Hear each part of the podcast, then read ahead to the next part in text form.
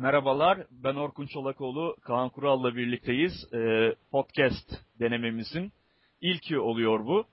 Podcast e, haftada bundan sonra 3 defa yapmaya çalışacağımız bir şey basketbol gündemini konuşmak üzere. E, Türkiye Ligi'ni, Avrupa'daki Türk temsilcilerini ve elbette NBA'yi konuşacağız. Tabii NBA olursa bu sezon. Olan, İnşallah. Olana kadar da işin hukuki ve ekonomik boyutunu, bütün o dönen tartışmaları, e, mahkeme salonlarından önce avukatlar arasında dönen e, görüşmeleri konuşmaya çalışacağız. Aslında ilk podcast denememiz derken e, az önce bir tane daha mekik fırlatmaya çalıştık uzaya. O kadar gidebildi. E, ufak bir e, teknik problem yaşadık. Yaklaşık 5 dakikalık bir e, başlangıç yapmıştık. Şimdi o konularla tekrar başlayacağız. E, Euroleague ile başlayalım diyoruz ve Efes Pilsen'in, Galatasaray'ın, Fenerbahçe'nin bu haftaki maçlarını konuşacağız ilk olarak. Az önce de, de e, Efes Pilsen'le başlamıştık. Efes'in Partizan maçıyla. Oradaki sorumu tekrar sana e, yönelteyim Kaan. E, savunmada özellikle bu hafta Efes Pilsen iyi sinyaller verdi. E, öncesinde de zaman zaman bazı maçlarda e, bu sinyalleri vermişti. Her ne kadar istikrarsız olsa da ama daha çok dikkat çeken sanırım Efes Pilsen'in hücumdaki istikrarsızlığı, dalgalanmaları. Ee, senle zaten sezon boyunca da daha doğrusu aslında transfer döneminden beri konuşuyoruz bazı şeyleri ama e, ya Efes'in bu kısa rotasyonuyla yani topa yön veren oyuncularının bu aralarındaki uyumsuzluk veya bazen yetersizliğiyle e, çok ileriye gitmesi, bir homojen yapı kurması, bir devamlık sağlaması, daha doğrusu üst düzey bir takım olması çok kolay gözükmüyor. Efor tamam, savunma tamam. Pota altı bence gayet iyi. Özellikle Ersan'ın gelmesinden sonra Avrupa'nın en üst düzey pota altlarından biri. Onun da bir takım sorunları var gerçi ama genel itibariyle e, onu Efes, Anadolu Efes'in elit bir takım olmasına engel değil ama bu kısalarla e, gidilebilecek yol. Daha doğrusu homojen bir oyun, 40 dakika yayılmış bir performans, bir devamlık sağlamak hiç kolay gözükmüyor bence. Bunun ben e, en belirgin örneği, en net ortaya çıkan noktası bence şu. Kerem Tunçer'in ne kadar sahada kaldığına bakalım. Ee, mesela Galatasaray Medikal Park maçı vardı önceki hafta. 35 dakika oynadı. Dün 30 dakika kadar oynadı. Evet. Ee, bu sezon bütün kritik maçlarda 30 dakikanın üzerinde sahada yer almak zorunda kalıyor. Çünkü etrafını çekip çevirebilen yegane isim takımda. O en azından belli şeyleri toparlamaya çalışıyor. Ama Kerem'in de artık e, hani yaşlı demeyeceğim aslında ama belli bir e, fiziksel e, olarak yıprandığı döneme geliyoruz. Zaten hani çok yıpranan bir oyuncu oynadığı pozisyon itibariyle onu 30 dakikaların üzerinde oynatmak uzun vadede de çok büyük problem olacak. Ama kısa vadedeki daha elzem, daha akut problemleri çözmek için mecbur onu sahaya sürüyorsunuz. Ee, onun dışında diğer dış oyuncuların 2-3 numara pozisyonu ve 7 Vlada İlyeski'nin verimliliği, bir arada oynayıp oynayamayacağı, hatta bazen yeterliliği bile çok ciddi tartışılmalı. Aynen. Ee, Kerem Tunçeri ile başladık. Onunla bağlantılı olarak devam edelim. Şimdi e, sen bahsettin. E, uzun vadede belki Kerem Tunçeri'ye şimdi bu kadar yüksek dakikaları vermenin olumsuz getirileri, e, sonuçları olacaktır. Ama yine senin de söylediğin gibi biraz da Ufuk Sarıca mecbur kalıyor. Çünkü onun alternatifi konumundaki Vlado İlyevski de sezona maalesef parlak bir başlangıç yapamadı.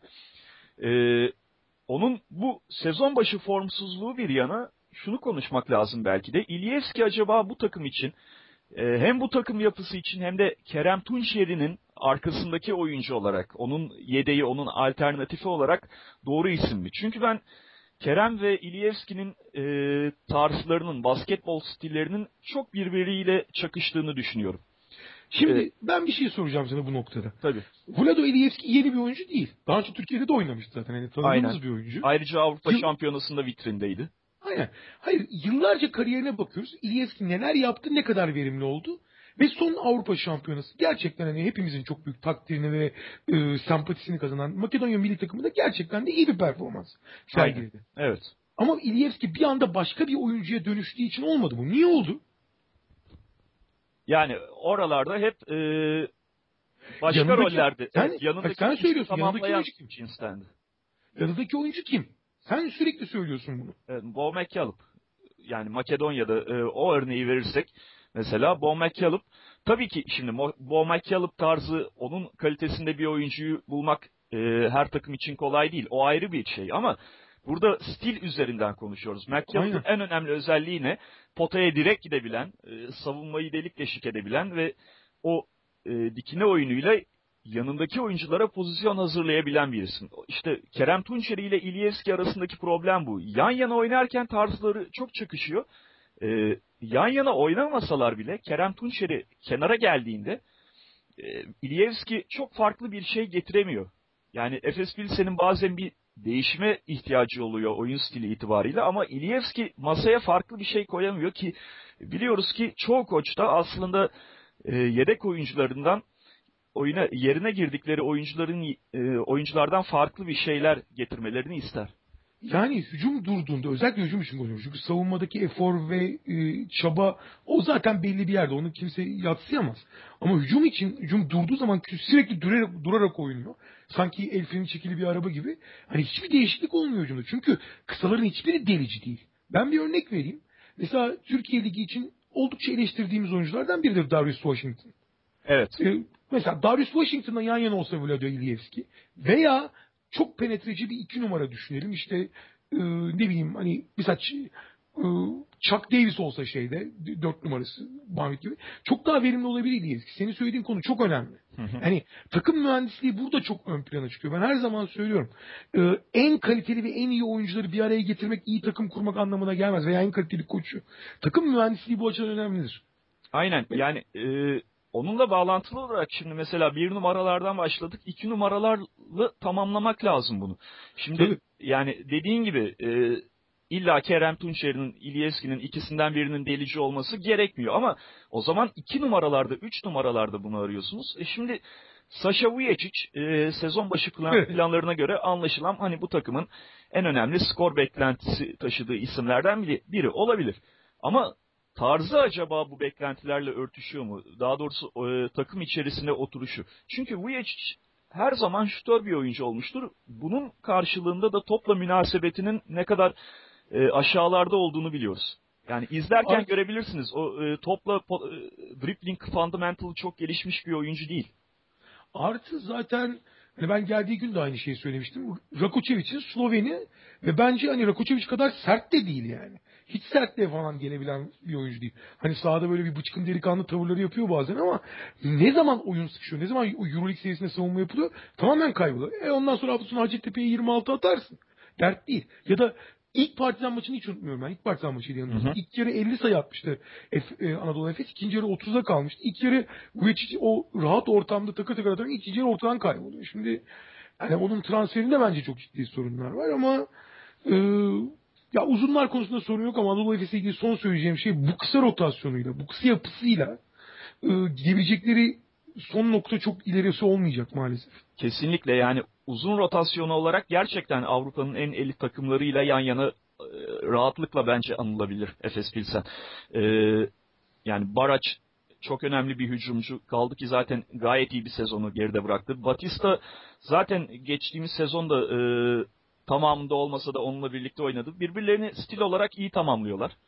E, e, Ermal Kuço zaten e, yanlarına harika bir yerli alternatif. Savanovic ve Ersan'a hiçbir şey diyemeyiz 4 numara pozisyonunda. Ersan Ama, zaten şu ana kadar sezonun yani en iyi oyuncu en, e, herhalde Türkiye Ligi'nde Darren Williams'dan sonra en değerli oyuncu olabilir Ersan. Bence de evet katılabilirim buna. E, Savanovic tamam belki e, tam beklenen çizgide istikrarda oynamıyor ama şu son maçta da mesela zaten potansiyelini gösterdi. Üzerinde bir, konuşmaya gerek yok o potansiyeli. Aynen. E, Savunovic konusunda bence biraz Ersan'ın e, e, onun sorunu biraz Ersan. Yani yapabilecek fazla bir şey yok orada. Evet yani biraz e, dakikaları birbirini yiyor. Onu e, o ayrı bir konu ama o çözülmeyecek bir şey değil. Bence esas sıkıntı kısalardaki o yapı bozukluğunun, e, kısalarda yaşanan problemin e, uzunların performansını da bir hatta iki kademe aşağıya indirmesi Efes Pilsen'de. Yani ben e, bu kısa rotasyonuyla Efes Pilsen'in, Ufuk Sarıcan'ın ne yaparsa yapsın uzunlardan tam bir verim alacağını, hakkıyla verim alacağı, alabileceğini düşünmüyorum. Şimdi e, biraz da ona gelmek istiyorum. Ufuk Sarıcan yani e, sezon başından beri bazı maçlardan sonra e, çok eleştirildi.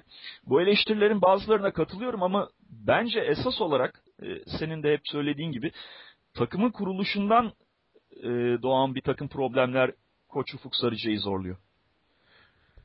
Evet yani e, zaten ben her zaman söylüyorum bütün hayır e, bir takıma baktığınız zaman kadro kurulu ondan sonra nasıl oynadığına bakarsınız.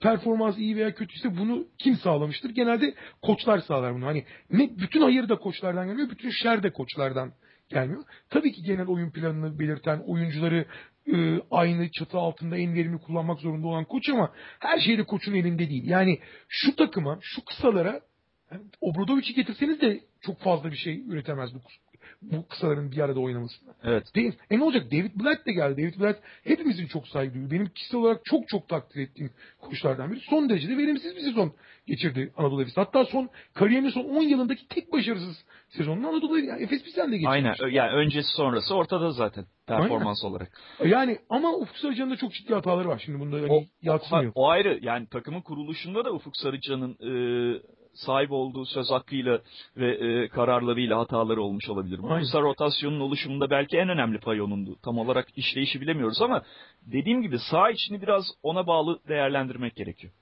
Bence de ama, ama sonuç itibariyle bakarsak e, belki de Türkiye tarihin en yüksek bütçeli takımı Anadolu Efes. E, çok ciddi bir şekilde fiyat performans oranı çok düşük bir takım kuruldu.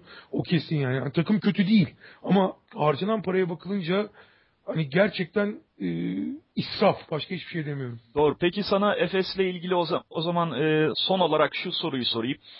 E, her takımda transfer dedikoduları NBA'deki lockout'un da e, belirsizliğiyle birlikte e, gidip geliyor. Sen olsan Efes'in şu kadrosuna NBA'den olması şart değil yani Avrupa içerisinden de olabilir. Bir transfer yapar mısın? Yani hani belli ettin kadronun bir ihtiyacı olduğunu ama sen bu aşamada bir müdahalede bulunur muydun Ben elinde kesin- olsaydı?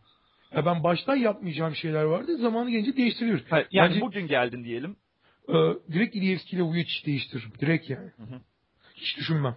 Hani NBA'den imkanım varsa çok güzel, çok gerçekten e, iyi oyuncular bulunabilir NBA'den. Ee, özellikle delici arıyorsan ki bu takımın delici arıyor. Hani de- deliciden çok bir şey yok ortada. Onun dışında yani bütçene oranla Chris Paul'undan Kevin Durant'ine kadar herkese başvurabilirsin ama Vujic ile İliyevski'nin değişmesi lazım. E, yabancı alacağını düşünürsek yani yerli alamayacaksın. O yüzden yabancıları değiştirmek ön planda olacak. O yüzden ben Vujic'in ile İliyevski'nin de değişmesi gerektiğini düşünüyorum. Ee, katılıyorum sana. O zaman Efes Pilsen'i böyle noktalayalım. Galatasaray Medical Park'la devam edelim. Senin bugünkü yazını okudum. Ee, yine aynı noktaya çok güzel temas etmişsin. Galatasaray için herhalde söylenmesi gereken başlıca şey hem bu maç için hem de geride kalan maçlarla ilgili olarak bir kere son topa kadar ne olursa olsun to- son topa kadar pes etmiyorlar. Bıraktım hani e, 4-5 dakika kala 13 sayı geride olduğu durumları her ne olursa olsun pes etmeme e, karakterini kazanmış durumda Galatasaray. Belki dün şahane oynamadılar. Öyle nitelendirilebilecek bir performansın çok uzağındaydı Galatasaray. E, çok önemli hatalar da yapmış olabilirler ama bu karakterleri sayesinde işte e, önemli bir galibiyeti elde ettiler. Kesinlikle yani e, bu ama her şeyden önce yaptıkları işe ve yani koçlarına ortaya koydukları stratejiye inandıklarını gösteriyor. Yani yapmaya çalıştıkları şeyi uyguladıkları sürece olumlu sonuç alabileceklerinin farkına var. Buna inanmazsan çok daha çabuk teslim olmak mümkündür ama buna inanıyorlar demek ki yani. Bence her şeyden önce onu gösteriyor bu. Evet. E, peki Galatasaray'da yani dünkü maçla ilgili olarak senin dikkatini çekenler neydi? Bir kere e, uzun bir bölümünde maçın e, Procom'a istedikleri o dağınıklık imkanını verdiler. En çok benim dikkatimi o çekti. Hem hücumda e, Galatasaray'ın bazı kötü tercihleri oldu. Hem savunmada zaman zaman çok iyi yerleşemediler. İşte e, oyunun bir, pe- bir periyodunda özellikle 3. periyotta bunu çok gördük. Şampırt, e, Mathieu Yunus eşleşmesi çok yara verdi. Ama bütün bunları hani toparlamayı başardı sonuçta. Yine de genel Galatasaray e, şey, imajından, e, karakterinden yani o pes etmeme haricinde dağınıklık olarak biraz uzaktı. Ya ben Galatasaray'ın sorunu hücumda ya. Yani bu çok kesin. Çünkü Doğru. savunmada zaten geçen sene oluşan bir çekirdek var. O savunmaya olan inanç var. Birbirini iyi tanıyan oyuncuların iyi yardımlaşması, iyi karakteri var vesaire var oğlu var. Ama sorun hücumda. Ya Hücumda ne yapacakları, daha doğrusu kimlerle yapacakları önemli soru işareti. Ee, zaten dün e, özellikle 3. çeyreğin sonuna kadar dikkat edersek e, Mateo Yunus Şampurt eşleşmesine değişti. O eşleşmeyi bir kenara bırakıyorum. Sete sette çok sorun yaşamadı Galatasaray. Hücumda ama ne zaman top kaybetti veya ne zaman uzun bir rebound aldı geri koşmakta zorlandı. O zaman zaten sayı geldi. Bakarsan 70 yani sonuçta 70 ile bitirdi program. Çok ciddi sayı da atmadı. Sayıların büyük çoğunluğu açık alanda savunma yerleşmeden gelen sayılar. Evet. Onun dışında işte Motionas şampırtı çiğ çiğ yedi. 2-3 tane de üçlük var ama onlar da girecek yani. Sıfır sayıda tutamazsın rakibi. Ama işte hücum eğer bu kadar basit top kaybı yapmasa ya da daha dengeli hücum edebilse yani daha az rebound olsa daha uzun düşen rebound olmasa bu sefer fast çıkma imkanları da kısıtlanacak. Savunmaya daha dengeli döneceksin. Rakibin e, skoru da düşecek. Yani hücum ve savunmanın birbirini tetiklediği yerler var. E, Galatasaray hücum ma- maalesef savunmasına bazen darbe vuruyor. Ama şimdi bakıyorsun e, yani eğri oturup doğru konuşmak lazım. Galatasaray şu ana kadar belki de en iyi oynayan takım yerli e, Beko Basketbol Ligi'nde. Ama kapasitesi bir yere kadar. Oldukça Doğru. sınırlı bir kadro olduğunu unutmamak lazım Galatasaray e, Medikal Park'ın. Yani sınırlı derken tabii bu seviyeden bahsediyoruz onda. Tabii tabii. tabii. Yani e, hücum anlamında öyle çok üst düzey bir takım değil. Şimdi e, Tutku Andrić ikilisi var. E, ona karşı Prokomusör iyi önlem almıştı. Rakip çok gömülü oynarsa önlem alma zor. E, skorer diyebileceğiniz oyuncu sayısı sınırlı. Tamam skoru dağıtmaya çalışıyorlar ama bir yerde sıkışıyor. Bu sezon Galatasaray'ın bence en büyük transferi. Transferi demeyelim de en büyük hücumdaki değişimi Joshua Şip oldu. Joshua Şip geçen seneye oranla çok daha skorer oynuyor. Sanki Bornova Belediye'de sayı kuralı olan Şip gibi ama zaman zaman o da duruyor. Mesela dün durdu. Evet. Ve oyun e, hedef maç olduğu zaman kritik olduğu zaman atmosfer ağırlaştığı zaman onun da elleri titremeye başlıyor. Zaten Şip ve e, hani Şip bu sene öne çıktı. Asıl skorerler Şampırt ve Lakovic. Lakovic beklenen düzeyde hiç değil. Çünkü zaten iki numara oynadığı için orada çok ciddi fiziksel olarak yıpranıyor rakip e, hücumcuyla cebelleşirken ki savunmada ciddi zaaflar da yaşıyor zaman zaman çok daha fizikli oyuncular olduğu için karşısında. E, istenen düzeyde de değil hücum anlamında.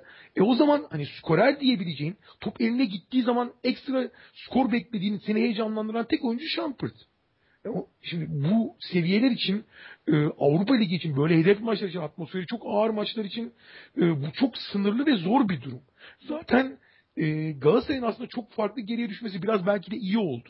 Çünkü o zaman şeyin psikolojisinin üstüne atıyorsun. Ha, yeni, ya yenilsek ne olur yanarız ama buradan gruptan da çıkacağız değil. Ondan sonra biraz daha rahatlayıp oynayabiliyoruz. E, savunma çabası da zaten hiçbir zaman ortadan kalkmadığı için bir yere geldi ama e, yani Galatasaray Medikal Park'ın bu kadroyla, bu hücum düzeyiyle, bu hücum kapasitesiyle e, özellikle hedef maçları, daha üst düzey maçları kazanması hiç kolay olmayacak. Şimdi e, sen mesela Şampırt'a e, dikkat çektin. Oradan şöyle devam edeyim. E, Şampırt da mesela bu takımın en önemli e, hücum silahlarından biri olarak sık sık esas pozisyonunun dışında oynamaya çalışıyor. Oynamak durumunda kalıyor. Yani dört numara olarak. E, ha zaman zaman o dört numara görevlerini kaldırabiliyor. Ama uzun vadede yani ağırlıklı süreler aldığında 4 numarada ne gibi hasarlar yarattığını da dün zaten en yakın örneklerinden biriyle gördük. İşte demin bahsettiğimiz Motiv Yunus eşleşmesi. Yani orada çok büyük hasar aldı Galatasaray. Kaldı ki e, bir takım kendi niteliklerini de daha fizikli oyunculara karşı gösteremeyebiliyor.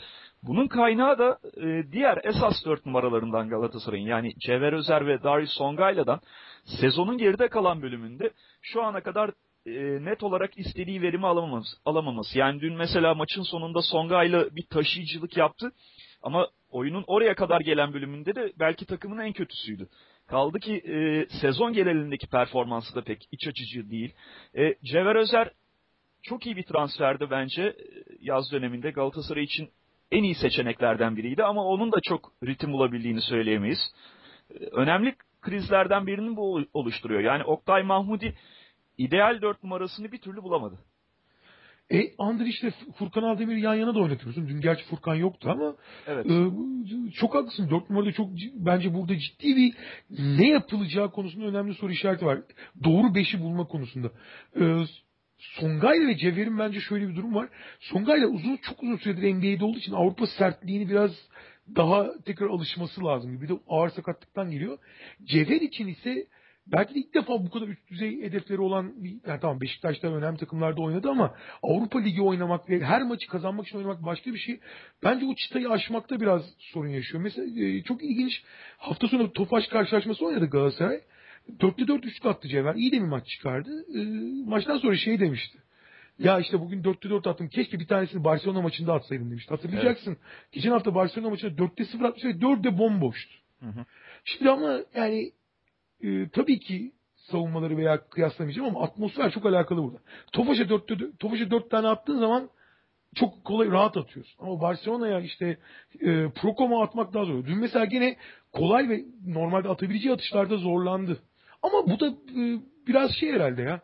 E, ne bileyim hani sezon ikinci yarısında Mart ayında falan daha bunları atmaya alışacaktır belki de. Belki ya biraz da tabii Cevher Özer'in özelinde şu gibi bir problemden de bahsedilebilir. O birkaç yıldır çok tempolu basketbol oynayan takımlarda takımlarda derken yani sürekli Beşiktaş'taydı belki ama bütün o kadrolar tempolu basketbol üzerine dizayn edilmiş kadrolar. Mark Chapman liderliğinde diyorsun. Aynen yani e, bir Phoenix Suns'ın buradaki e, tezahürü gibi Beşiktaş sürekli e, savunmayı çok düşünmeden sürekli e, doğru şutu da çok düşünmeden yani o özgürlüğün verildiği takımlarda oynadı. Şimdi Galatasaray'da e, tempo olarak kıyaslarsak e, yani saatin kullanımı açısından kıyaslarsak çok daha şutunu özenli seçmeye çalışan, işin savunma kısmında da çok daha fazla emek sarf eden bir takımda oynuyor. O ritme henüz alışmamış olabilir. Ben de sana o konuda katılıyorum. Yani sezon ilerledikçe e, kendini bulması çok daha muhtemel tabii.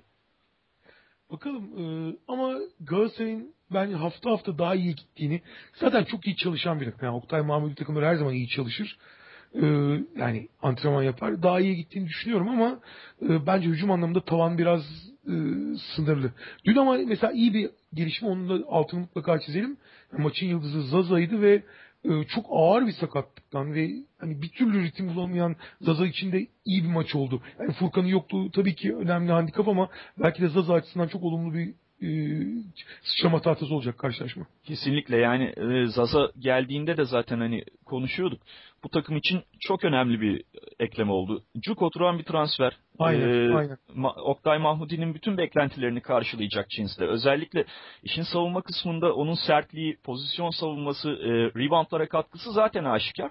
Ayrıca hücumda da iş yapabilen bir oyuncu olduğunu zaten hani Gürcistan milli takımda da gösteriyordu. Buraya da taşıyor ve pota altında e, biraz daha aslında Furkan ve Andrić'ten farklı işlev üstlenebilen bir oyuncu. Bence o bakımdan da çok önemli. Yani daha fazla birebir oynayabiliyor. Aynen. Çok tamamen katılıyorum. Evet. Ama hani e, senle e, paylaştığımız bir fikir Galatasaray çok başarılı şu ana kadar. Potansiyelinin e, en üst noktasına çıkan takımımız belki de. Ama işte bu bir bakıma dezavantaj olarak da e, nitelendirilebilir. Evet. Çünkü daha sezonun erken bir safhasındayız. Aynen. Artı çıtayı çok yukarı koyduğun zaman e, beklentileri de çok yukarı koyuyorsun. Hani her şeyinde ölçeğini bilmek yani bunun Avrupa Ligi'ndeki ilk sezon olduğunu unutmamak lazım Galatasaray'ın. Evet. Yani top 16 bence başarı çıtasıdır daha iyisi kazanan her galibiyet çok değerli bence. O yüzden e, hani şunu kazandı bunu kaybetti gibi değerlendirmek biraz haksızlık oluyor zaman zaman. Peki Fenerbahçe ülkede geçelim. Onlar da e, dün Kahala Boral'le deplasmanda oynadılar. E, genel olarak iyi savunma yaptığını söyleyebiliriz Fenerbahçe'nin. Ki aslında istikrarlı bir savunma düzeyinde değiller bu sezon. Yani geçen sezonun başıyla kıyaslarsak Fenerbahçe savunmada e, çok daha düşmüş durumdaydı bu sezon. E, Türkiye Ligi'nde de bunun çok sıkıntısını çekiyorlar. İşte son iki hafta Telekom ve Karşıyaka maçlarında bile bunu gördük. Ama e, bu kez de hücumunda belli e, sıkıntılar yaşadı Fenerbahçe. Özellikle Ukic'in performansı hem bu hafta hem öncesindeki gelişi kaygı verici. Neler söyleyeceksin dünkü maçla ilgili? Ee, ya dün aslında laboral deplasmanını hani son çeyreği çok iyi oynamadılar ama 3 çeyrek çok iyi gitmişlerdi. Uzatmaya kadar götürdüler. Kazanabilirlerdi. Ya dün kötü bir gün değildi Fenerbahçe'de. Yalnız dün farklı bir gündü. Sezonun geneline baktığınız zaman. Yani ben sezon başından beri bunu ifade etmeye çalışıyorum. Ee, yani birçok bir yerde söyledim, sahnede konuştuk zaten. Fenerbahçe ülkenin asıl sorunu ilginçtir ki e, Emir Prezic. Yani Emir Prezic'in geçtiğimiz sezonun ikinci yarısında başlayan, bu sene milli takımda bence iyice zirveye çıkan müthiş formu ve e, kalitesi. Çok değerli ve önemli bir oyuncu olma, olma yolunda ilerliyor biraz. Hatta birçok bir bakımdan oldu. Ama aynı zamanda Fenerbahçe ülkede çok ciddi şekilde zarar veriyor demeyeceğim ama işlerin yani bütün hesapların karışmasına neden olan ana faktör oluyor. Çünkü yani şöyle bir şey var. Bu Fenerbahçe Ülker kadrosu, çekirdeği, yapısı geçen sene kuruldu ve belli bir yere geldi. Yani bu yapı ne? 2-3 numaralarda. Anormal agresif savunmacılar. İşte Ömer, Kinzi, Thomas üstünden iki tanesi sağda. Ee, pot altında Bekçi Widmar. İşte 4 ve 1 ve 4 numaralar daha savunmayı ikinci planda tutan özellikle yani Ukic topa hükmeden ve biraz zaman zaman başına buyruk zaman zaman bireysel yaratıcılığa dayalı oynayan 4 numaradan da hani yardım ve hareketlilik beklenen bir düzendi. Bu savunma öyle sert oluyordu ki çoğu zaman 2-3 numaraları tamamen devre dışı bırakıyor. Rakibine 1-4-1-5 pick and oynamak zorunda bırakıyordu. Yani 2 ve 3 numara tamamen devre dışı kalıyordu. Evet. Şimdi Kizi gitti. E Thomas sakat. Bundan vazgeçtiniz. E Widmar geçen seneki çizgisinde değil. Şimdi Prezic oraya monte ettiğiniz zaman bir bu savunma kurgusundan, bu yapıdan bir adım geri atıyorsunuz. Prezic, Prezic öyle bir savunmacı değil. Çok e, boyu uzun olduğu için rakibi iyi kontrol edebilen vesaire ama öyle topa baskı yapan yani rakibin top almasını engelleyen türde bir savunmacı değil. Rakip top aldıktan sonra fiziğini kullanarak bir şeyler yapmaya çalışıyor. Tabii ki bir Kinsey düzeyinde de olamaz. Kimse de beklemiyor. Fakat esas konu hücumda top Prezic'in elinde olduğu zaman bir Ukic ne yapacağını hiç bilmiyor. Topsuz. Ama sorun sadece Ukic'te değil. Yani diğer oyuncular da Prezic'in ne yapacağını bilmiyorlar ki. Hani hücuma geldiği zaman Prezic tamam çok yaratıcı, çok ekstra ve gerçekten belki de takımın en iyi oyuncusu. Ee, oyuncu kalitesi açısından sıralama yaparsak şu anda. Fakat ne yapacağı konusunda bir hazırlık yok. Yani Fenerbahçe Ülker buna hazırlanmamış. Prezic oyunu domine edecek. Zaten takımın kurgusu da yapısı da e, birbirini tamamlaması yani takım mühendisi de Plazic'in yönettiği, Plazic'in temel direk olduğu bir takım olmaya uygun değil.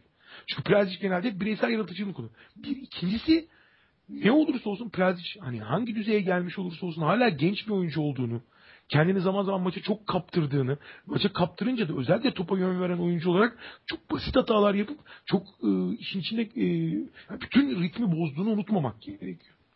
Bu yüzden Fenerbahçe ülkenin stratejik hazırlık olarak hiç hazırlanmadığı hani yepyeni bir şey oldu. Sanki e, hani bazen çok önemli bir oyuncu sakatlanır ve yapı değişmek zorunda kalır. Burada tam tersi oldu. Takım içinde önemli bir oyuncu müthiş bir patlama yaptı. Fakat bu gene takım içinde ciddi bir dengeleri bozan bir unsur oldu. Halbuki e, bunu biraz hani şeyden örnek vereyim. E, Prelcic'in kullanılması ya Plazic'e uygun, Plazic'in temel direk olduğu bir yapı yapacaksınız, kuracaksınız. Ya da o yapı kurulmadıysa ki bence Fenerbahçe ülkelerde kurulmadı. O zaman da onu belli bir rolde kullanacaksınız. Mesela Atlanta Hawks'un Jamal Crawford'u kullandığı gibi. Yani bir altıncı adam gibi. ikinci beşle girecek. Orada istediği özgürlüğe sahip olsun. İstediği gibi oyunu yönetsin. Oyunun ritmini değiştirsin, tempoyu değiştirsin. Oyun sıkıştığında girsin, bireysel yaratıcılığını kullansın. Ki aslında geçen seneki rolü hatta milli takımdaki rolü bununla uyuşuyor. Aynen öyle. Aynen öyle. Ee, burada bence sezon başından beri yaşanan sorunların temelinde bu var. Çünkü Fenerbahçe'nin ne yapmak istediğini sahada göremiyorduk. Çünkü kendileri de çok iyi bilmiyorlardı. Bir bu ikincisi senle de çok konuşuyoruz. E, biraz evvel sen söyledin e, Galatasaray Medikal Park için dört numaralardan istediği verimi alamıyor diye. Esas dört numaralardan verim almak konusunda Baya'nın derdi çok büyük. Kesinlikle. Ya e, oraya geçmeden bir Prezic ile ilgili ben de bir şey söyleyeceğim. Şöyle yani e, sen hazırlıksızlık durumundan bahsettin. Sorun şu ki Terzic doğal bir skorer olmadığı için e, o hazırlıksızlık belki onun e, bireysel skorunu da etkiliyor. Yani şu ana kadarki Euroleague performansına bakarsak aslında onun kalitesinde bir oyuncu için içler acısı ortalama bazında. Yani 4.2 sayı. E, maç maç bakıyorum 8 sayıyı geçebildiği maç yok. Hatta iki maçı çıkar dört sayıyı çık geçebildiği maç yok. Ama e, son 3-4 haftada da inanılmaz düştüğünü de söylemek lazım. Çünkü psikolojisi de yıprandı. Yani bu genel gidişatın hani top ona teslim ediliyor fakat istenen hiçbir şey olmuyor. O kendi sahaya koymak istediklerini yapamıyor vesaire derken psikolojik olarak da çok yıprandı Prezic. Zaten hani dün e, konuya girişimizde dünkü maçtan bahsedeceksek dün Prezic 8 dakika oynadı. Bence kritik nokta orası. Evet. Yani e, hani belli maçlarda evet e, böyle geniş rotasyonlu takımlarda kimsenin yeri garanti değil. E, NBA vari bir rotasyon zaten söz konusu değil. Gerekirse bir oyuncu o maçlık kullanılmayabilir ama Prezic hakikaten Fenerbahçe'yi bunu geçen sezonun sonunda da çok konuşuyorduk. İsmail ile Caner'le birlikteyken de. Prezic bu takıma seviye atlatması beklenen başlıca isim. Çünkü bir yandan da kendisi gelişiyor. En azından gelişmesi bekleniyor. Aynen ama, ama seviye atlamak için buna hazırlık yapmak. Yani e, doğru takım mühendisliği onun çevresinde daha verimli oyuncu e, olacak oyuncuları kurmak artı takımın stratejisini de oyun planını da öyle kurmak lazım. Takım hala geçen seneki oyun planı üzerinden bu seneki kadroyla oynamaya çalışıyor. Evet. Yani e, tabii bu arada onun hücumdaki verimsizliğinin yanında Ukic de e, sen hani bahsettin Prelz için elindeyken komuta ona adapte olmakta zorlanıyor ama genel bir formsuzluğu da var. Bilmiyorum hala yazın yaşadığı sakatlığın etkilerini mi taşıyor ama e, yani o da biraz istisnai bir formsuzluk sürecinde. Ama e, gene aynı şeye geri dönelim. Dün mesela Ukic sezonun genelinden daha iyi gözüktü. Keza savunma da daha iyi gözüktü. Şimdi bunların ikisinin de sebebi e, Prazic demek istemiyorum. Ama e, Prazic olmadığı zaman bir takım eski şeyler hatırlanıp daha kolay gidiyor. Ama e, ya bu iki yöntemden biri kullanılır. Prazic'i bu takımda nasıl kullanacağını daha iyi e, organize etmeniz var Bu şart yani. Peki o zaman biraz da uzunlardan bahsedelim. Sen e, demin bir giriş yapmıştın. Gerçekten bir kere 4 numaralardan hiç verim alamıyor Fenerbahçe. Zaten onlar da sık sık tıpkı Oktay Mahmudi'nin şampırtı e, 4 numarayı çekişi gibi sık sık kısa beşi denedi Spa'yı geride kalan maçlarda. E, zaman zaman bu sayede çevirdiği maçlar da oldu ya da kazanamasa bile en azından gidişatını değiştirebildiği maçlar oldu.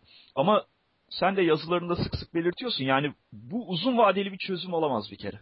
Aynen. Yani ben her zaman söylediğim şeydir. Dört kısa bir taktik olabilir. Asla bir strateji olamaz. E, dört numaranın yanında onu beş numarayla birleştirip öyle sana topu atayım. Aslında pivotları da eklersek şu anda Spya'nın kafasında şu beni idare eder idare eder demeyeyim de en azından hani yedekler formsuzsa bile şunlar kesin iki oyuncumdur dediği bir e, uzun tandemi, uzun ikilisi olduğunu zannetmiyorum. Çünkü her elindeki her uzun, her oyuncu belli defolar sunuyor şu anda.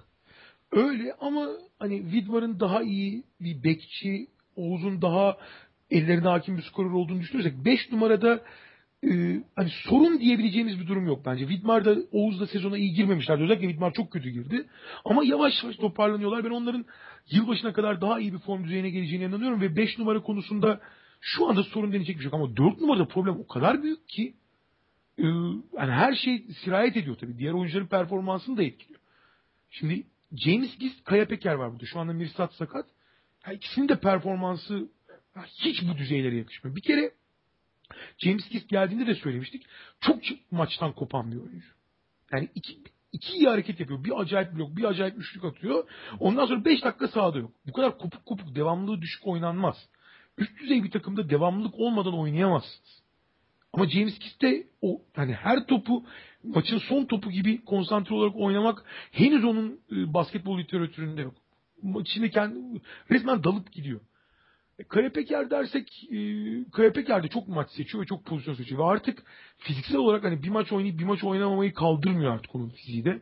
E, yani şu anda hiç üst düzey basketbol oynayabilecek e, mental ve fiziksel yapıda değil şu anda Kaya Peker. Yani bu sezon e, belki en kötüsü takım.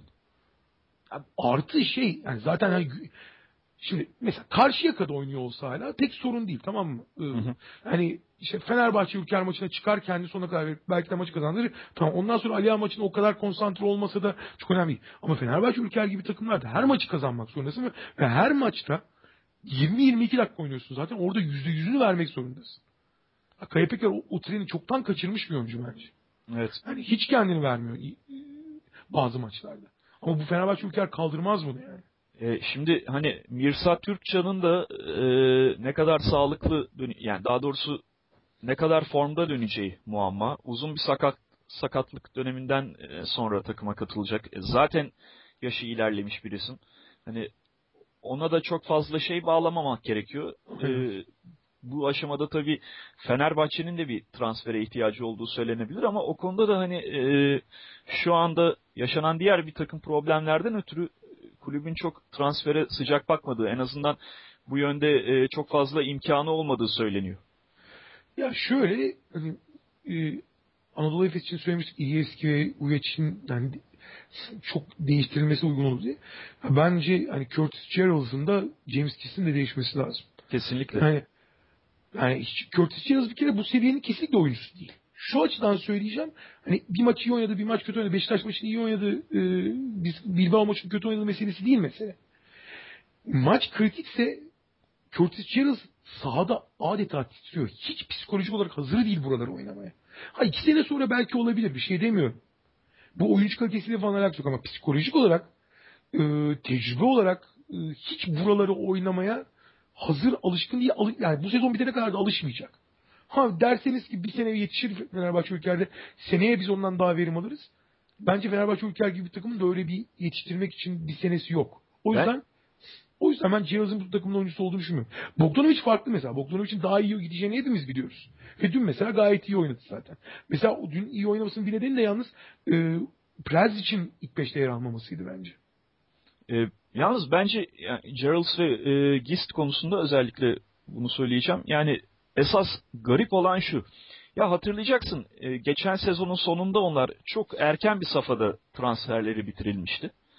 Ee, ve biz hatta radyo basketi yapıyorduk o zaman konuşmuştuk. Sen söylemiştin bunu çok iyi hatırlıyorum. Yani Gerald Gist e, iyi performanslar göstermiş olabilirler Euroleague'de geride kalan sezonda ama e, öyle çok üst düzey e, sınavlara sınavlar vermediler ve Fenerbahçe eğer hani e, bu sezon belli bir beklentiye ulaştı. Şimdi e, gelecek sezonda daha yukarılara çıkmak istiyor.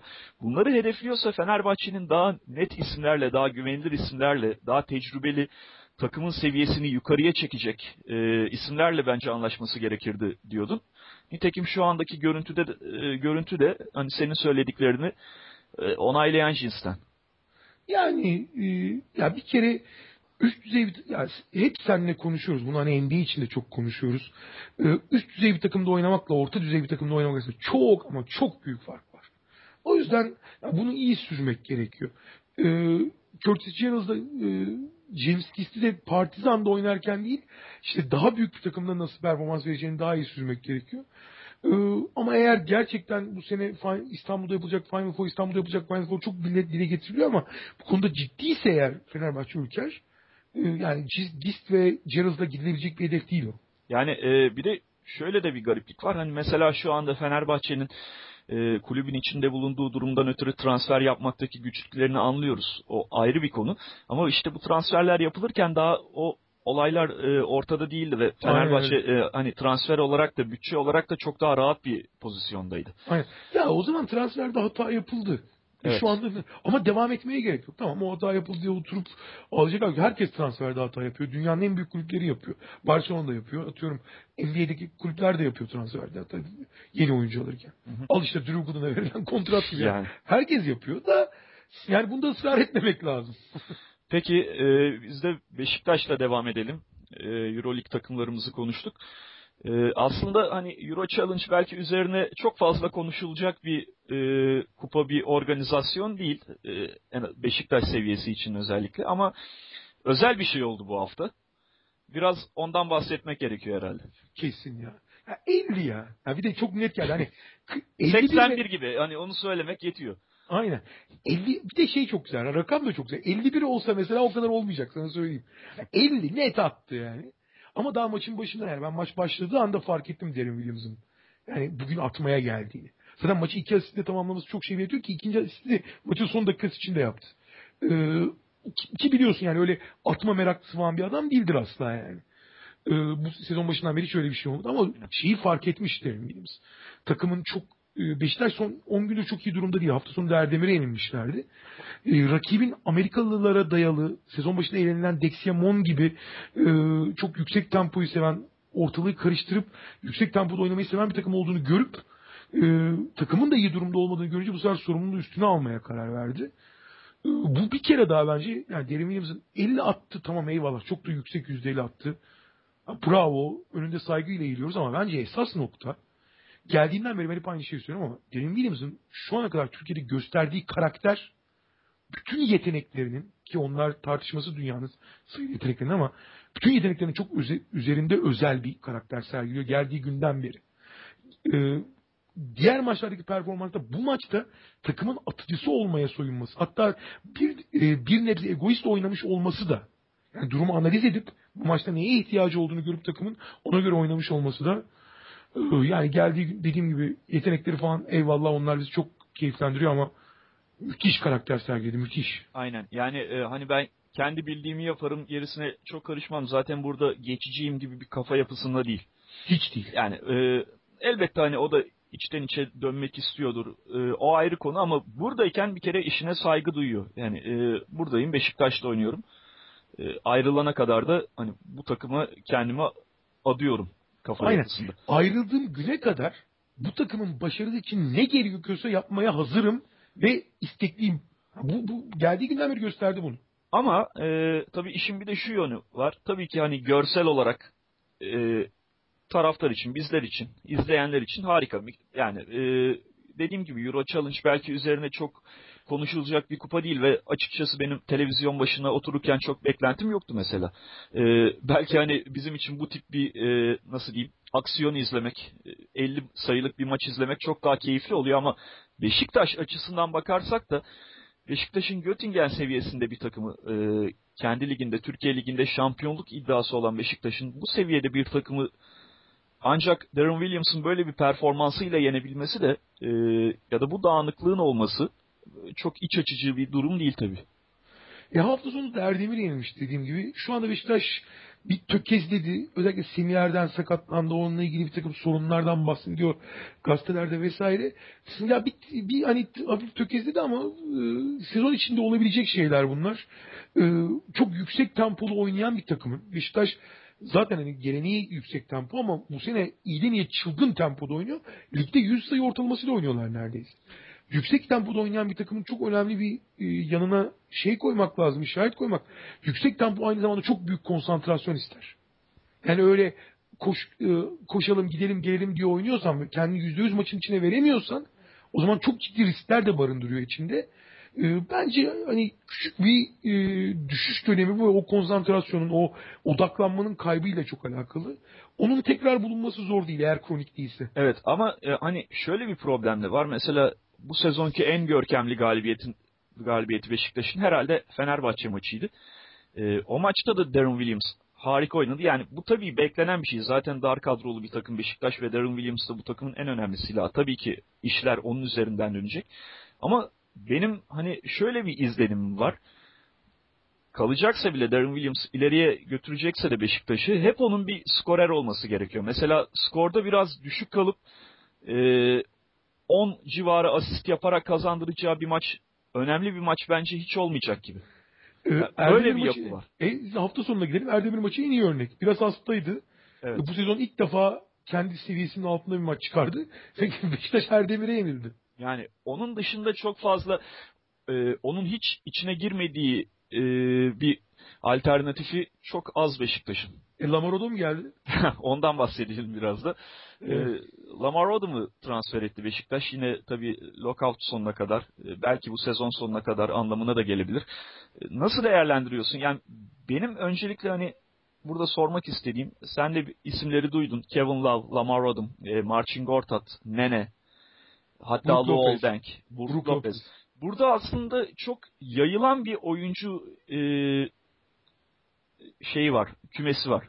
Yani 3 numaradan 5 numaraya kadar. Saf 5 numaralar, işte Odom gibi birkaç pozisyonu birden oynayabilenler, reboundçular, sırtı dönük oyuncular, Brook Lopez gibi hiç reboundçu olmayan bir uzun. Onun yanında Gortat gibi rebound'a daha fazla katkı verebilecek bir uzun. Lou Oldenk gibi bir 3 numara, onun yanında Kevin Love gibi bir 4 Şey diyorsun. O ortaya yanarlı dönerli. Aynen. Ya karışık kebap gibi oldu. Tabii onlardan birini almak durumundaydı Beşiktaş. Tercih Lamar Odom oldu. Ee, Kevin Love'dan ve e, Lopez'den de olumlu yanıt alamayınca Lamar Odom'a döndü Beşiktaş. Neler söyleyeceksin bu transfer hakkında? Ya her şeyden önce e, bence iyi oldu ya. Yani e, şöyle e, konuşulan oyuncular, adı geçen oyuncular arasında belki de ben Nene'yi biraz daha öne koysam da benim ikinci tercihim Lamar Odom olurdu. Kişisel görüşüm bu. Çünkü bir kere şimdi NBA'den bir oyuncu alınıyorsa iki tane konu çok çok önemli. Birincisi e, oyunu Avrupa'ya uyar mı? Yani NBA'de gösterdiği performans Avrupa parkelerine birebir yansır mı? Bunun en güzel örnekleri mesela Derin Williams. Oyun, teknik olarak oyunu zaten yansıyor. Veya NBA'de çok değerli bir oyuncu olarak görülen mesela Russell Westbrook'tan bahsedelim. Russell Westbrook gelse Avrupa'ya bence verimi NBA'deki veriminin yarısına falan düşüyor. Belki daha da az.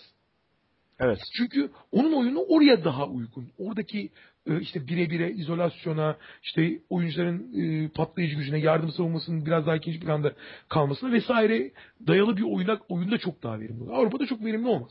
Terim Williams mesela tabii oynatan bir gard olarak e, Avrupa'ya birebir yansıyordu oyunu. Çok verimli oldu. Şutu da iyi önce, zaten. Şutu da iyi. Şimdi böyle baktığımız zaman Lamar Odom uyuyor mu? Bence birebir uyuyor. Yani oyunu Avrupa'da Avrupa'da büyük oranda aynı derecede verimli olur. Yani bu bir konu. İkincisi kafa olarak e, kendini ne kadar adayacak, ne kadar buradaki hani müsabakaları, buradaki takımı küçümseyecek mi ya da işte e, ne bileyim kendini sakatlıktan veya şeyden sakınmaya çalışacak mı yoksa kendi birebir ben buraya geldim burada oynayacağım diye adayacak mı? Bence bu iki konuda da Odom e, testi geçiyor.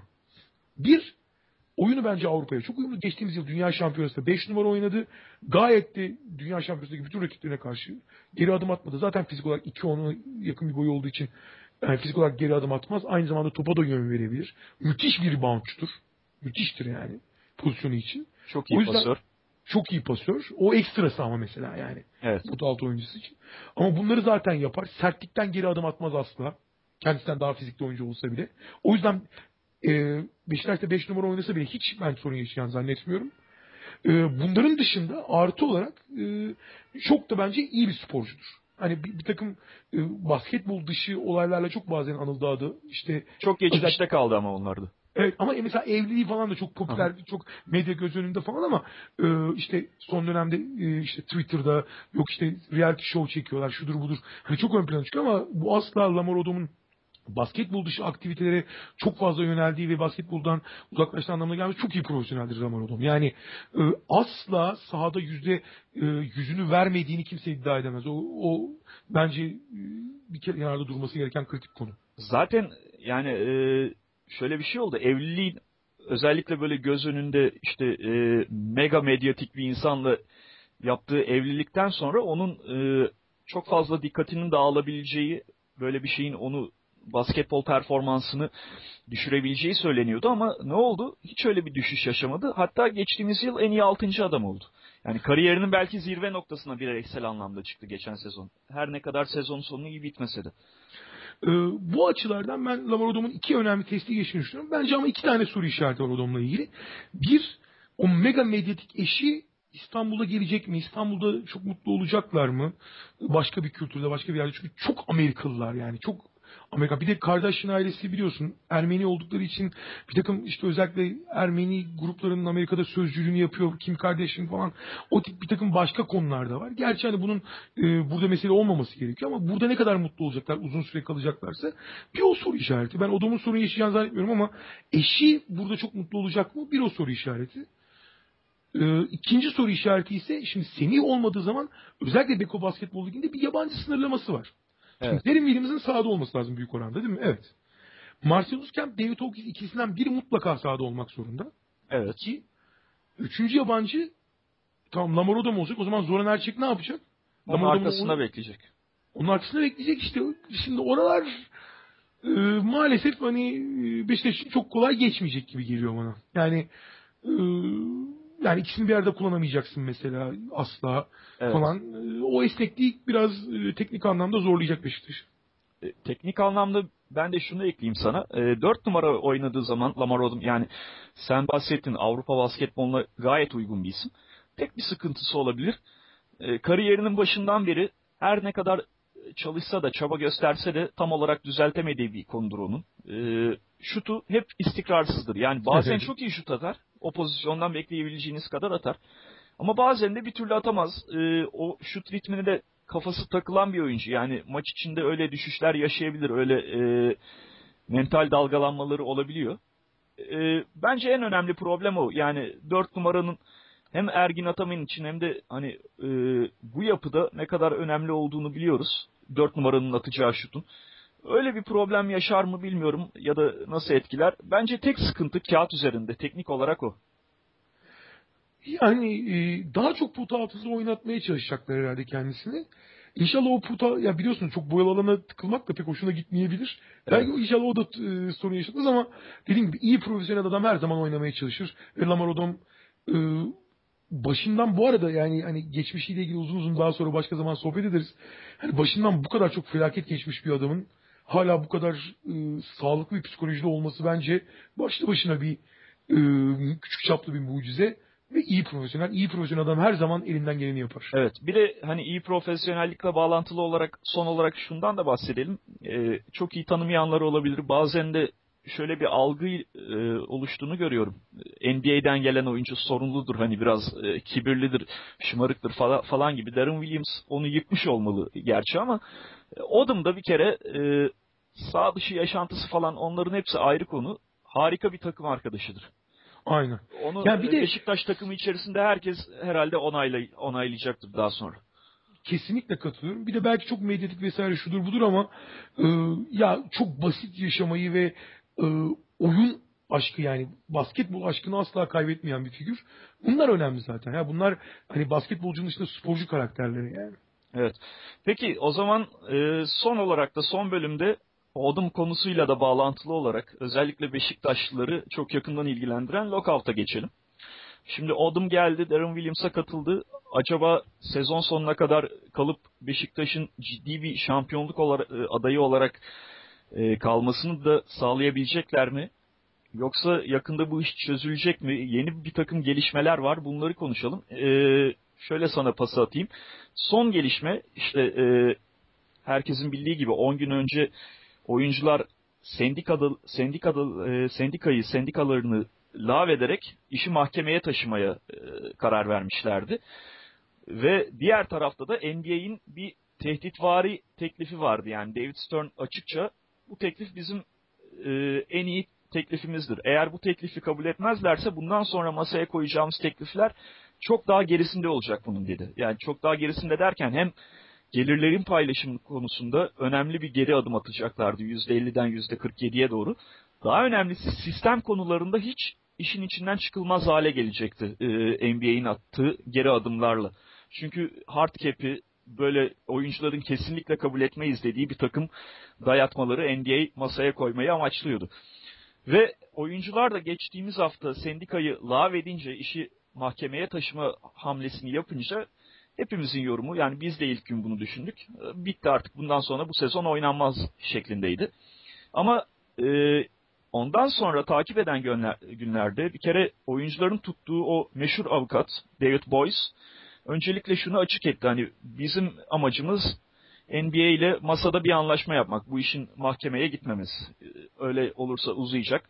Onların da sezon kaybetmek istediğini düşünmüyorum dedi ve e, öncelikle bir anlaşma yapmak istediklerini belirtti. NBA'den bir yanıt gelmeyeceği en azından kısa vadede bekleniyordu ve e, Hatta bir günde şey tartışıldı. Hangi taraf önce telefonu açacak, hangi taraf gurur yapmayacak diye. Ee, yani, süper o ya süper. Yani kavgalı hem, kavgalı çiftler arasında kim ilk telefon edecek muhabbeti gibi değil mi? Aynen aynen. Yani ki ben mesaj atmam abi falan gibi. ben atmam abi. Ben geçen sefer ben atmıştım. Ne, at, ne atsın abi? Erkek adam atar mı? Yok işte e, Billy Hunter David Stern'ı çaldırıp kapamış bilmem ne.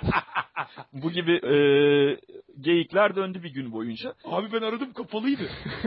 Bütün bunların yarattığı toz bulutu dağılır gibi olduğunda bir anda e, gazetecilerden bu işin saygın isimlerinden işte Chris Broussard gibi, Adrian Wojnarowski gibi gazeteciler çarşamba günü bir flash haber verdiler. E, görüşmeler başladı iki taraf arasında diye. Tabi görüşmeler başladı derken orada da şöyle bir farklılık var.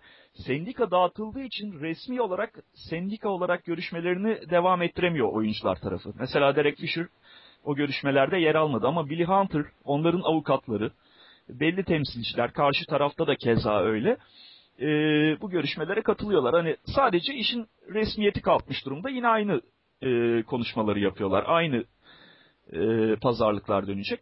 Bugün de görüşmeler devam edecek. Hatta Derek Fisher'ın da bu defa e, gittiği söyleniyor. Bu çok önemli bir gelişme. Sen de bahsedersin. Son olarak sana e, söz vermeden şunu ekleyeyim. Burada en önemli olan konu şu.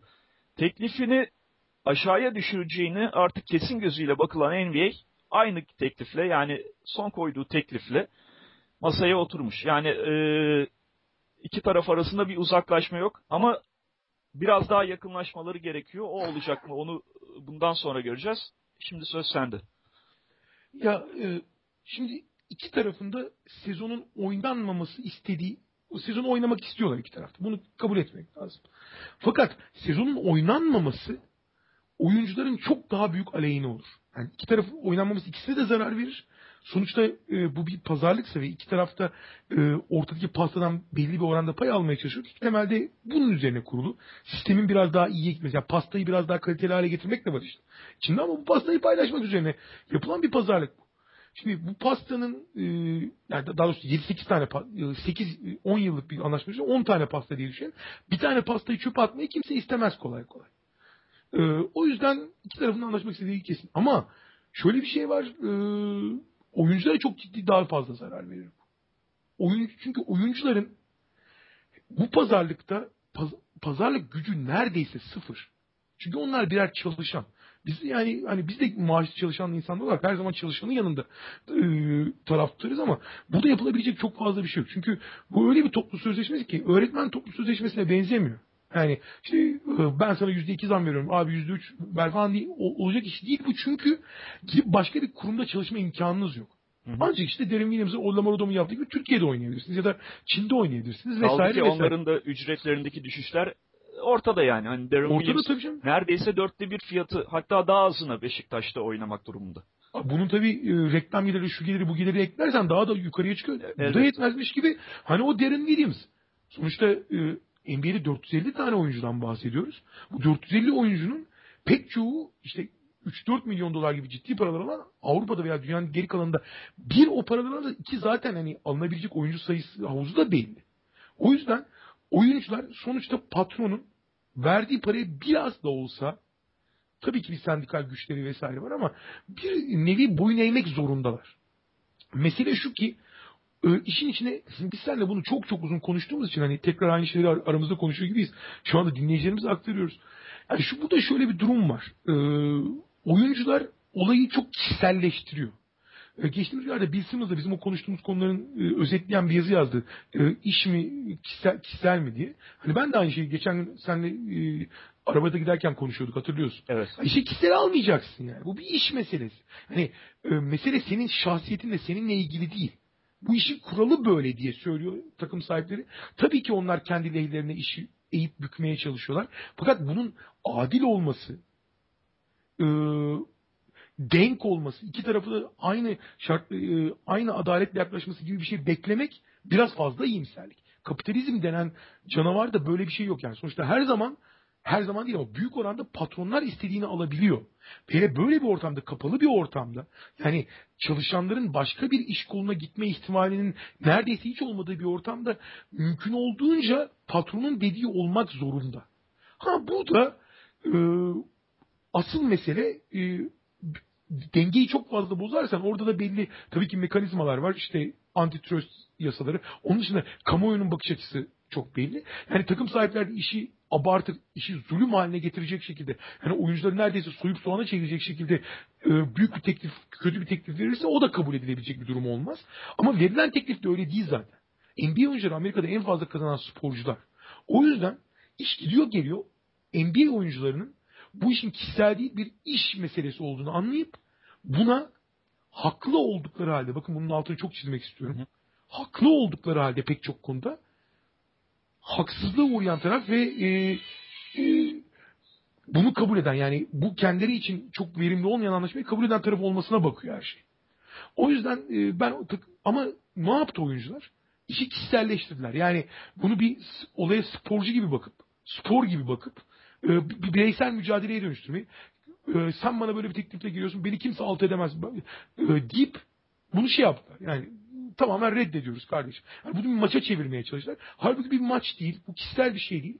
Bu bir, bir e, iş meselesi. Siz aldığınız para ne? 2 milyar dolar toplam. Oyuncu başına düşen para yaklaşık 5,5 milyon dolar yıllık. Bu iyi midir? İyidir. Hı hı. Haklı mıdır? Adil midir? Çok değildir. Adil olan belki de 6 milyondur ama 5,5 milyon da kötü bir para değil yani. Aynen. Yani alttan Yani ortalamadan bahsediyorum yine. 6'dan 5.5'a düşmek adil mi değil, haklı mı değil. Ama iyi ve iş anlamında yani e, iş tercihi anlamında iyi bir tercih. O yüzden bunu oyuncuların anlaması genel oyuncuların bunu bir e, kişisel rekabete sen benim işte hak ettiğim 6 milyon nasıl 5,5 milyon düşürürsün dememesi gerekiyor. E, bence bunu oyuncular büyük oranda özellikle şimdi sezonun yavaş yavaş e, sezonu kaybedilme imkan, e, durumu geldiğinde fark ediyorlar. Kritik konu burada e, bence NBA yönetimi özellikle David Stern iyi pazarlık yapmadı. Yani e, oyuncuları sanki her şeyi devretmiş, e, bütün fedakarlıkları yapmış ve neredeyse tamamen teslim olmuş gibi gösterip bir de üstüne bu teklifi kabul etmiyorsanız oynamıyoruz deyip böyle bir rest çekmek oyuncuların bi- biraz içine dokundu yani. Halbuki işte ya biz bu takım e, şeyleri kabul ettik sağ olsun oyuncular e, çok büyük anlayış gösterdi. Biz de onların istediği şu bir iki şeyi verdik. E, böylece bir anlaştık demeye getirseydi bence büyük oranda kabul edilecekti zaten. Evet. Yani e, o- sana kesinlikle katılıyorum. Ayrıca yani senin de bahsettiğin gibi takım sahipleri çok etik yaklaşımda bulunmuyorlar. E, doğru dürüst pazarlık etmiyorlar. Hepsi doğru. Ama e, işin bir de realist bakışı var. Yani oyuncular için bundan başka bir ihtimal var mı? O önemli. Hani onlar biraz dediğin gibi gurur yaptılar. Bir de kendi gururlarının ötesinde maalesef çok feci dolduruşa getiriliyorlar. Yani biraz bu işi takip ediyoruz ikimiz de. Ee, sağdan soldan menajerlerden gelen lafları e, medyaya yansıdığı kadarıyla takip ediyoruz. Ee, çok feci dolduruşa getiriliyor oyuncular. Aynen aynen. Yani bu işi çünkü şöyle bir durum var. Bütün oyuncular bu işin içinde aynı seviyede dikkatle yer almıyor. Mesela e, Kobe Bryant belki en az onu etkiler bir lockout. Hani e, şey dışında maddi olarak. Tabii ki o da NBA'de Lakers formasıyla oynamayı, yeni şampiyonluklar için mücadele etmeyi ister ama maddi olarak bir kere en az onu etkiler. Çünkü gitse İtalya'ya zaten e, belli özel maçlarla falan işte e, yapılan teklifler ortadaydı. Neredeyse NBA'deki kontratını çıkaracak. Ama o bile e, hani bu iş üzerine kafa yormuş. işte son toplantıya katıldı ve e, elinden geldiğince bir takım uyarılarda bulunmaya çalışmış. Yani bu işe gireceksek öyle çok kolay olmayacağını bile, bilerek hareket edin diye. Ama birçok oyuncunun bu ciddiyette ve bilinçte olmadığını da görüyoruz. Mesela en basitinden Ya bir oyuncu- de bir de pardon bir de böyle yalancı kabadayılar var ya. Esas onlar işi berbat ediyor. Başta Paul Pierce yani. O bayılır böyle işlere ya. Hani beyler olay var işte ne oluyor falan diye. Ya, yani dediğim gibi bunu kişisel almayacaksın ya. Kişisel değil bu yani. Senin şahsında yapılan bir şey değil. Adil ve haklı da değil. bir şey söyleyeyim. Tamam katılıyorum. Ben de Paul Pierce'ın tutumuna e, yani çok sempatiyle bakmıyorum bu Ona şeyde. Garnett de gaz veriyor. söyleyeyim yani onlar zaten kardeş. e, yalnız bir şey söyleyeyim. Yani o konuda sana katılıyorum. Ya e, şöyle bir durum var. Hadi onlar orada dursun. Benim e, kafam ona takılmış değil. Yani o onlar da öyle bir fikirde olabilir. Benim esas takıldığım diğer oyuncuların e, birçoğunun o olayın ne kadar uzağında olduğu ve e, oyuncu sendikası tarafından yani lağvedilmeden önce bu iletişimin sağlanması konusunda ne kadar e, büyük rezalet yaşandı. Bence. E, de. yani birçok takım Hele ki, hele ki bu teknoloji çağında yani. bu, bu kabul edilebilir bir şey değil. Yani bu e, kasıtlı manipülasyon düzeyinde e, belki de haber verilmeme düzeyinde e, bir rezalet döndü. E, Şöyle şöyle çok küçük bir örnek vereyim. Kusura bakma sözünü kestim. Yok, yok. Ee, bu son teklif denen teklifin reddedilme aşamasında pazartesi günü yapılan toplantıda 30 takımdan 3 tanesinin temsilcisi yoktu.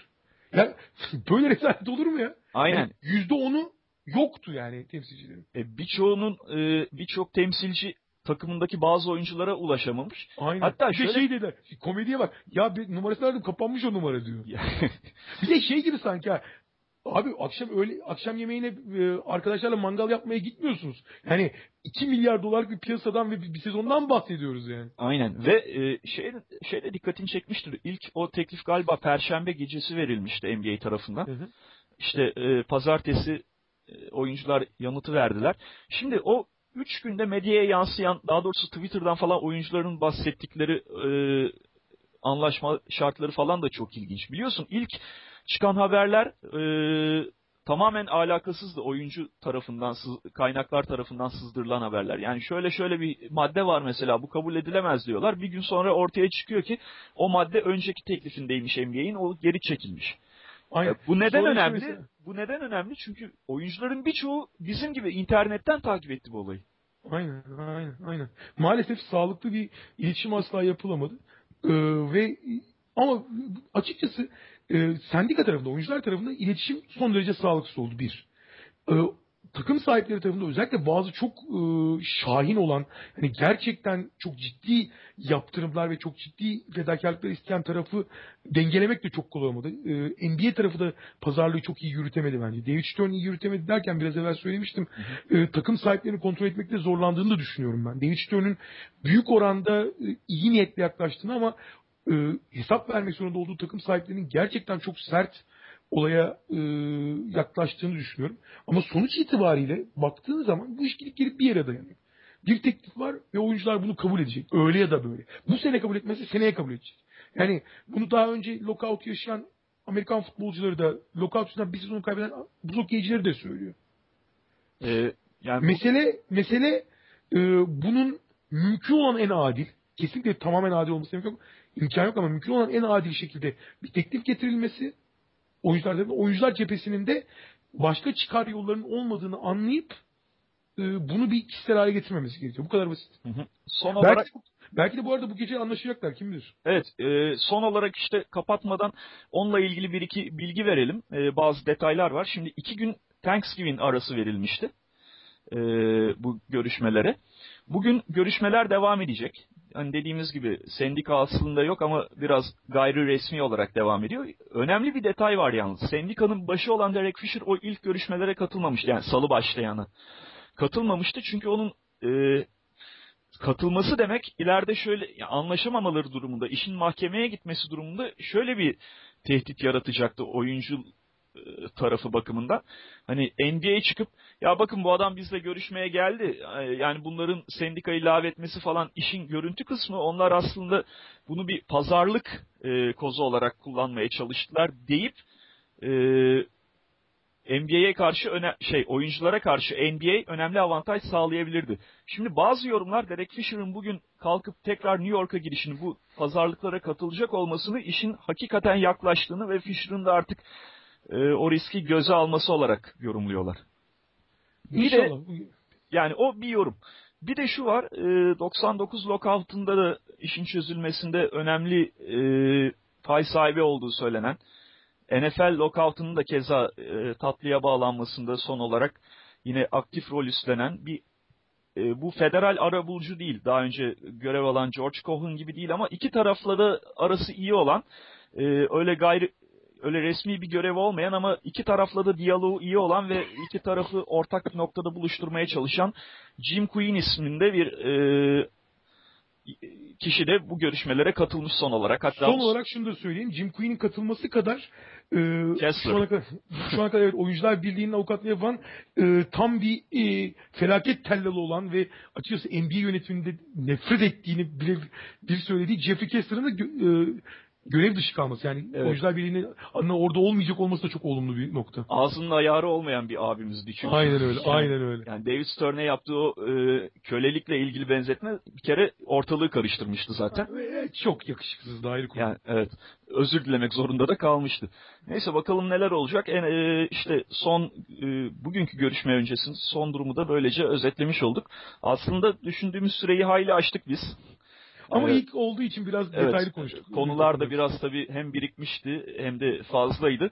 Dediğimiz gibi haftada 3 bunu bir engel önümüze çıkmadıkça yapmaya çalışacağız. Daha kısa sürelerde ama daha güncel olarak. Ee, teşekkür ediyoruz bizi dinlediğiniz için. Kaan Kural'la birlikte ben Orkun Çolakoğlu sizlerle olduk. Hoşçakalın şimdilik. Hoşçakalın.